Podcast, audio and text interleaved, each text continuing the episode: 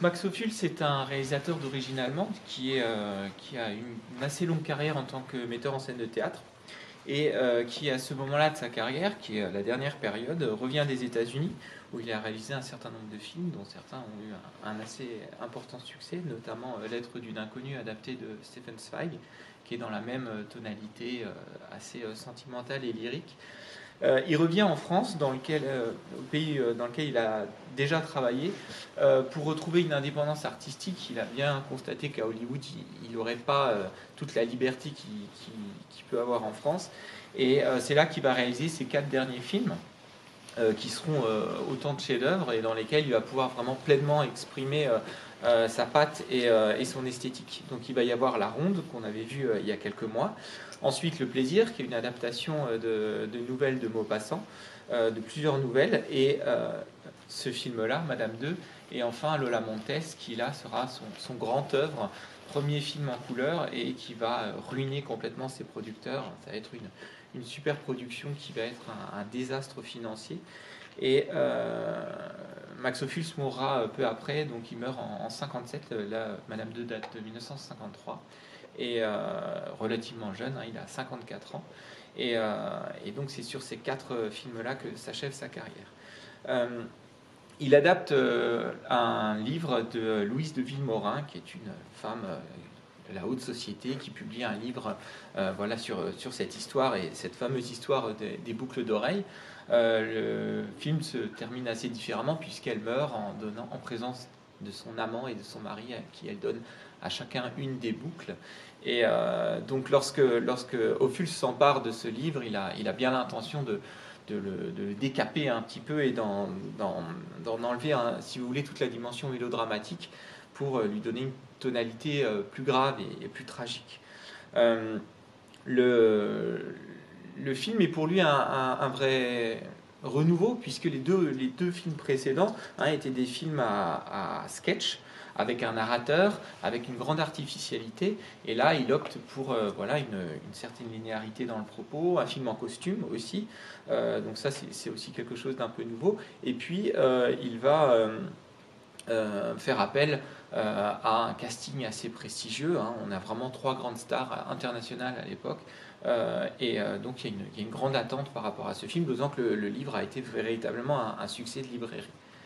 Donc euh, pour, ce qui est de la distribution, il va faire appel à Daniel Derieux, avec qui il a déjà travaillé dans les deux films précédents, même si elle intervenait moins puisqu'on était dans, des scénettes, euh, mais qui est vraiment une, de ses muses et à qui il va vraiment offrir un, rôle à, sa pleine mesure.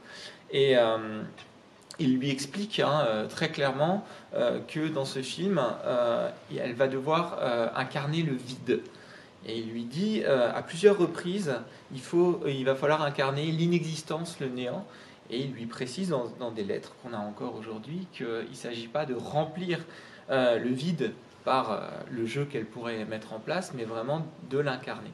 Et donc c'est évidemment un défi qui plaît énormément à la comédienne, qui comprend totalement l'esthétique de Max Ophuls, euh, elle est musicienne de formation, Danielle Darieux, et elle explique euh, dans ses mémoires euh, qu'elle elle appréciait particulièrement son travail parce qu'elle elle devait travailler en corrélation avec ses longs plans comme une partition musicale, avec des moments très précis.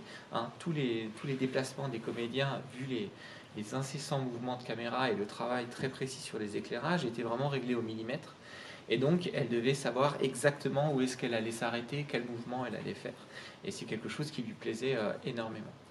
Euh, Charles Boyer, euh, acteur aussi très célèbre à l'époque, est contacté par Ophuls qui lui offre le choix entre le rôle de l'amant et, du mari, et il choisira celui du mari, on peut le comprendre au vu de, la complexité et de l'importance qu'a le rôle dans le récit. Euh, sur le plan du tournage, euh, Ophuls a une méthode très particulière. Il arrive tôt le matin sur le plateau. Hein, on est dans des décors qui sont des décors de studio. Et euh, il est seul pendant une heure ou deux, tout seul, dans la première heure de la journée. Et il s'empare vraiment, il l'explique lui-même, des décors.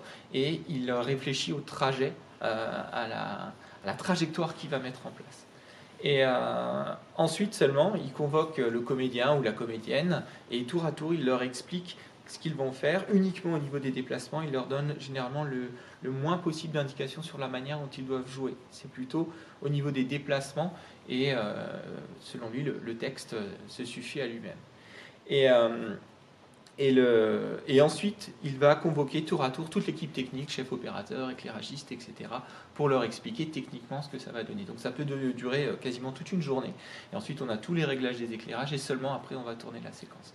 Donc c'est une sorte de rituel, comme ça, extrêmement précis et euh, qui explique aussi la, virtuosité hein, qu'on voit très clairement transparaître à l'écran.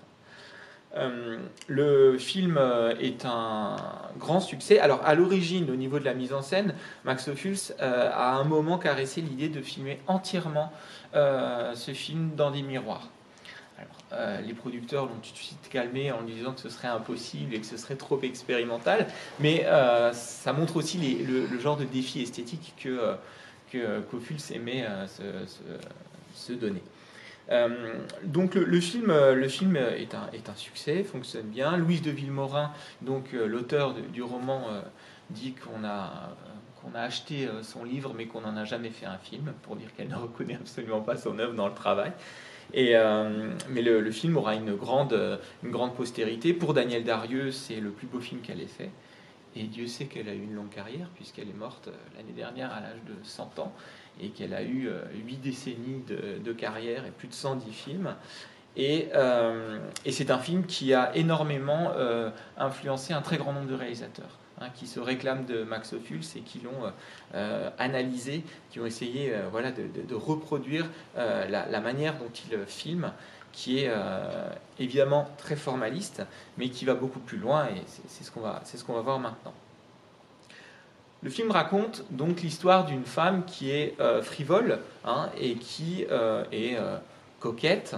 Et toute la première séquence nous présente une série de thèmes qui vont être ceux de, on va dire, la première moitié de son parcours. C'est une femme qui chantonne, qui est au milieu d'une possession voilà, dont elle ne sait que faire et qui se demande quel, objet elle va vendre pour finalement, on le comprend, pouvoir en acheter d'autres. Hein. Elle est dépensière et est dans une sorte de, consommation comme ça, en boucle.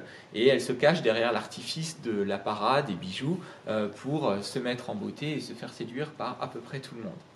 Donc le thème de la facticité est euh, d'emblée posé et euh, cette femme est voilà celle qui détient ses bijoux et ces bijoux vont circuler pendant tout le film, avec évidemment une, tonalité qui va progressivement euh, se modifier.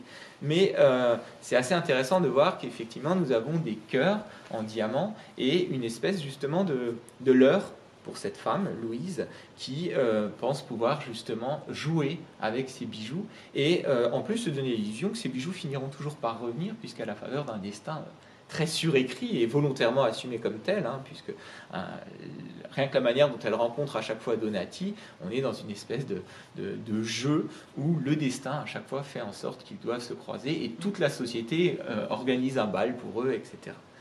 Donc cette, euh, cette, facticité, on va le retrouver dans un tas d'éléments euh, du, du, film. Euh, la, facticité au départ de ces évanouissements, hein, qui ont l'air de bien l'arranger et qui font d'elle voilà, une, comédienne. la facticité aussi de ses déplacements. On voit la manière dont très régulièrement la, caméra part dans un sens et puis revient. Hein. On a des allées-venues extrêmement fréquentes qui montrent justement une sorte de ballet comme ça, où tout le monde joue et où finalement peu de choses a d'importance. Et euh, autre motif, hein, les escaliers, notamment les escaliers en spirale. Hein. et donc, il va se mettre en place une sorte de ballet qui va être volontiers accompagné par euh, l'esthétique de Max Ophuls. Hein, on a souvent qualifié le cinéma de Max Ophuls d'un cinéma baroque, qui est un terme qui lui plaisait pas trop parce qu'il pouvait avoir une connotation assez péjorative. Euh, donc le baroque, on est dans l'idée voilà, de ces circonlocutions, de ces, très beaux mouvements, de, ce, de, cette instabilité même permanente. Et effectivement, hein, la caméra euh, bouge en continu. Euh, Max Ophuls déteste le plan fixe, on en a très très peu dans le film. il, il n'aime pas non plus les champs contre champs. Et vous avez toujours une caméra, des plans séquences, des travelling, des panoramiques, et une caméra qui passe son temps à accompagner. Euh, et euh, Ophuls s'explique et que en ce qui le concerne, un mouvement de caméra ou un zigzag au sein euh, d'un plan séquence a pour lui infiniment plus d'impact que euh, plusieurs répliques d'un dialogue écrit. Et on voit donc un cinéaste qui, euh, dès les années 50, se pose vraiment la question de la spécificité de l'art cinématographique. Qu'est-ce qui fait que le cinéma peut avoir son propre langage? Et, et, le film explore énormément ça. Parce que au fur et à mesure qu'on avance, on se rend compte que tous les mouvements qu'il met en place sont des mouvements qui vont aller bien au-delà de euh, euh, le simple accompagnement de la futilité des personnages on a hein, de très belles scènes qui mettent euh, évidemment en valeur ces sentiments. Vous avez notamment cette fusion hein, des, cinq balles successifs, où on voit cette valse qui se fait dans des décors différents. Et puis un très beau jeu aussi. Hein. L'écriture, là en l'occurrence des dialogues, est très intéressante, puisqu'on a une série de répétitions qui euh, vont de plus en plus loin dans l'effacement du mari, où on demande de moins en moins de ses nouvelles, on est de plus en plus sarcastique avec ça. Euh, et, donc, on, a un mouvement continu et euh, quelque chose de totalement virtuose d'ailleurs hein, sur la manière qu'a la caméra de circuler parmi les danseurs. Et, euh, euh, une, série à chaque fois d'accompagnements qui, au départ, sont en empathie avec cette personne, qui possède totalement les lieux, mais progressivement vont dire des choses qui lui échappent à elle-même. Et c'est là que justement la, mise en scène devient très intéressante, c'est qu'elle va jouer de certains contrepoints. Euh, si vous regardez, on a très souvent dans, le film euh, des éléments du second plan qui euh, semblent être un peu en contradiction avec ce qui se passe au premier plan.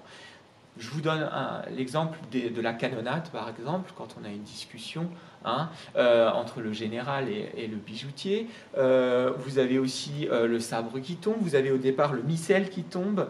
vous avez très régulièrement des bruits de fond. Les domestiques aussi, hein, qui font leurs petits commentaires, ou les soldats qui se plaignent qu'on mange toujours des faillots, des choses qui viennent euh, vraiment euh, créer une sorte de dissonance par rapport à un milieu, et à un milieu qui est justement un milieu extrêmement... Euh, voilà, on est dans l'aristocratie, et Max Ophuls prend un malin plaisir à faire cohabiter certaines classes sociales, et à mettre en second plan des éléments qui créent une forme de dérision, et montre justement une conscience un peu plus aiguë de euh, ce qui se joue.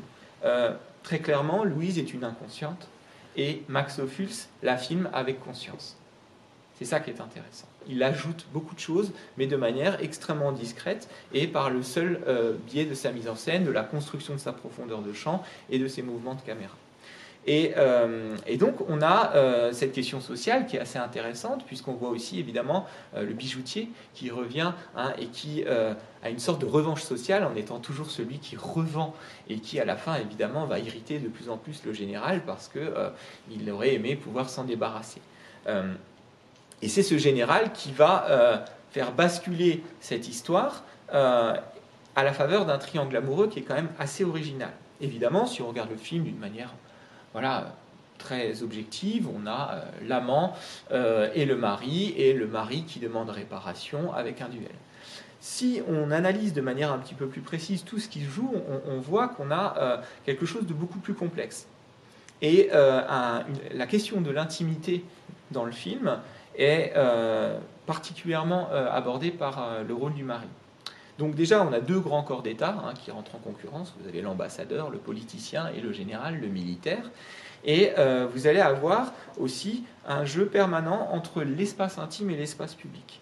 Un très grand nombre de scènes euh, se passent, euh, qui ont un rapport avec l'intimité, vont se passer dans un cercle public. Le premier, c'est le mensonge de Louise, avec ce fameux un vol ou cette perte supposée à l'opéra euh, des boucles d'oreilles, et ensuite lors de la chasse à cours, dans les cercles, au moment du billard, etc. À chaque fois, nous avons des explications qui se font avec un langage le plus châtié possible, mais qui évidemment ont trait à des questions qui sont de l'ordre, euh, qui sont d'un ordre privé. Et donc, on parle de scandale, on parle d'humiliation. Comme si les personnages étaient incapables de régler dans l'intimité réellement la véritable question du film, qui est celle du sentiment. On le voit dans une scène majeure qui est la scène où euh, euh, le général euh, dit à sa femme Eh bien, on, va peut-être avoir une discussion sérieuse, même si on n'est pas habitué. Une scène magnifique dans laquelle il lui dit, mais devant une fenêtre pour le spectateur qui l'aime. En fait, le fait qu'elle soit infidèle lui a fait prendre conscience qu'il est amoureux d'elle. Et euh, on a une scène où il va, vous avez vu, hein, fermer systématiquement toutes les fenêtres, avec, et, la caméra est à l'extérieur, et on le voit fermer les fenêtres comme s'il avait envie d'enfin créer une intimité pour pouvoir avoir un contact réel où on pourrait enfin parler sérieusement avec son épouse. Et son épouse en est totalement incapable. Ce qui fait qu'il va passer à une autre façon de régler les choses, de manière publique, et notamment jusqu'à l'extrémité qui sera celle du duel. Et donc, on a une très grande finesse de ces dialogues qui fonctionnent hein, sur une autre grande euh, facticité qui est celle de la litote. On passe son temps à, dire des choses hein, qui parlent d'autres. Tout est systématiquement déplacé euh, euh, et, on n'est jamais capable de dire réellement les choses par leur nom. et c'est pour ça que ces boucles d'oreilles, qui sont évidemment un objet sur lequel on va, on va projeter énormément de choses, reviennent systématiquement et, euh, et vont, vont, être investies d'un pouvoir de plus en plus grand, euh, comme si elles étaient euh, les seules capables de réellement signifier les sentiments que les personnages n'arrivent pas à dire, du fait de leur statut social, mais aussi du fait, en ce qui concerne Louise, de, de sa frivolité et de l'inconscience avec laquelle elle va progressivement avancer euh, dans le récit jusqu'à découvrir certaines choses. Le mari donc devient celui qui doit prendre des décisions. Il va devenir une forme, voilà, il réinvestit son rôle de chef de famille, voire on pourrait dire de, de Dieu qui va, euh, voilà, euh, parce qu'il se rend compte qu'il éprouve des sentiments pour son épouse, son épouse, pardon, va, va l'éprouver, va la mettre à l'épreuve. Et, et, il va donc là y avoir un point de bascule où Louise euh, va euh, devoir découvrir une nouvelle forme d'existence. Et euh, donc ces mises à l'écart de, l'espace hein, mondain parisien vont permettre à Louise de devenir une autre personne. Et tout le film est construit sur une forme de symétrie. Si vous regardez, on a une succession de, de, thèmes qui sont annoncés au départ et qui vont revenir à la fin et qui vont revenir d'une manière complètement différente. On avait le baroque au départ et on se dirige vers une forme d'épure et de classicisme. Hein, le baroque, c'est euh, c'est le cercle, c'est le retour, c'est le mouvement incessant, et euh, le classicisme, c'est euh, le cadre, la raideur, la ligne droite. La ligne droite qui est celle, par exemple, du, duel, hein, qui s'oppose à toutes, toutes ces belles danses, et la raideur progressive de Louise, il suffit de voir, quand elle est dépossédée de ses boucles dans ce bal, la ligne droite qu'elle fait. Hein. elle traverse des gens qui dansent autour d'elle de manière très guillerette, et elle, elle est dans une ligne droite qui est déjà une annonce de, sa fin, si vous voulez. Et euh, donc on a une série de, réponses comme ça. Vous avez par exemple l'Église au départ, quand elle va dans l'église, elle y va pour penser à elle. Elle a son petit rituel, elle fait son petit cierge et elle dit d'une manière très gentillette, euh, voilà, elle pense à elle, pitié qu'il accepte mes bijoux, elle pense à son argent et quand elle y retourne à la fin, hein, euh, et en plus elle se fait euh, draguer de manière assez voilà, grivoise par un, officier qui est en train de, soi-disant prier. Donc on, a quelque chose qui est sur le mode de la dérision. Quand elle revient à la fin, elle est seule, elle est dans une attitude de supplication totale le missel qui tombe au départ, hein, elle dit avec une forme de malice qu'il ne sert pas beaucoup, et on retrouve exactement la même croix que vous avez sur le missel, sur l'ex voto à la fin. Euh, ces boucles qui ont bougé pendant tout le film, qui, sont même passées par Constantinople, hein, on est dans quelque chose d'extrêmement romanesque, sont à la fin, hein, euh, qui était euh, un, cadeau et qui était un symbole, qui, ont eu des symboles très divers. C'est d'abord un symbole financier, ensuite c'est un symbole de l'adultère, des deux côtés, c'est ça qui est très amusant aussi, hein, puisque lui aussi a sa part d'adultère, sauf que lui c'est un adultère justement superficiel, et quand il prend compte quand il se rend compte que sa femme a un amour qui n'est pas superficiel, il va se rendre compte du sien. Et le désir du mari est de redonner sa valeur marchande à cet objet, qui en réalité devient l'objet d'un véritable fétichisme pour, euh, Louise. Et donc, c'est la dernière destination de ces bijoux, c'est de devenir une offrande. Et euh, ils sont à la fin totalement euh, immobiles. Euh, et donc, on a une femme qui est passée par trois stades. La frivole, la femme très clairement passionnée, hein, on le voit notamment lorsqu'elle est au bord de ce lac, on a l'impression d'avoir une vraie référence à Lamartine, hein, où elle est justement pas du tout apprêtée, elle a une nouvelle forme de beauté que lui révélera aussi ensuite l'ambassadeur, puisque dans sa fragilité, elle va révéler quelque chose qui est évidemment de l'ordre de l'authenticité. Et plus le film devient intense, moins il va être ostentatoire. Et on est dans quelque chose qui progressivement s'épure et arrive justement à euh, euh, cette, révélation de ce que serait la vérité du sentiment, à savoir quelque chose d'extrêmement euh, fort et pour lequel on pourrait donner très clairement sa vie. Et donc le, parcours de Louise s'achève sur le silence et sur une fusion de tous les cœurs. Hein. Son cœur de diamant, son cœur d'amour, d'amoureuse plutôt, et ce cœur fragile qui euh, lui servait à faire son petit cinéma au départ et qui finalement va, va, défaillir dans tous les sens du terme et lui euh, permettre une, une mort euh, romanesque à l'unisson de celle de l'homme qu'elle a toujours aimé. Donc on terminera juste sur cette phrase de, très belle de Charles Boyer, hein, le général, qui dit que ce n'est que superficiellement que nous sommes superficiels. Et c'est euh, une phrase qui peut évidemment s'appliquer totalement euh, au personnage euh, de Louise et surtout au film tout entier et à la mise en scène de Max Ophuls. qui joue avec, hein, pendant tout le film, vous voyez qu'on ne sait jamais comment s'appelle Madame 2, c'est systématiquement coupé, et le cadre, qui est justement un plan fixe à la fin, un coupe comme pour dire, voilà, nous ne saurons jamais qui elle était réellement, mais Ophuls, lui, peut s'enorgueillir de nous avoir donné accès à la vérité d'un être qui, lorsqu'il l'a découvert, eh bien, en est mort hein, du fait de cette révélation-là. Voilà pour ce qui est de ce film-là.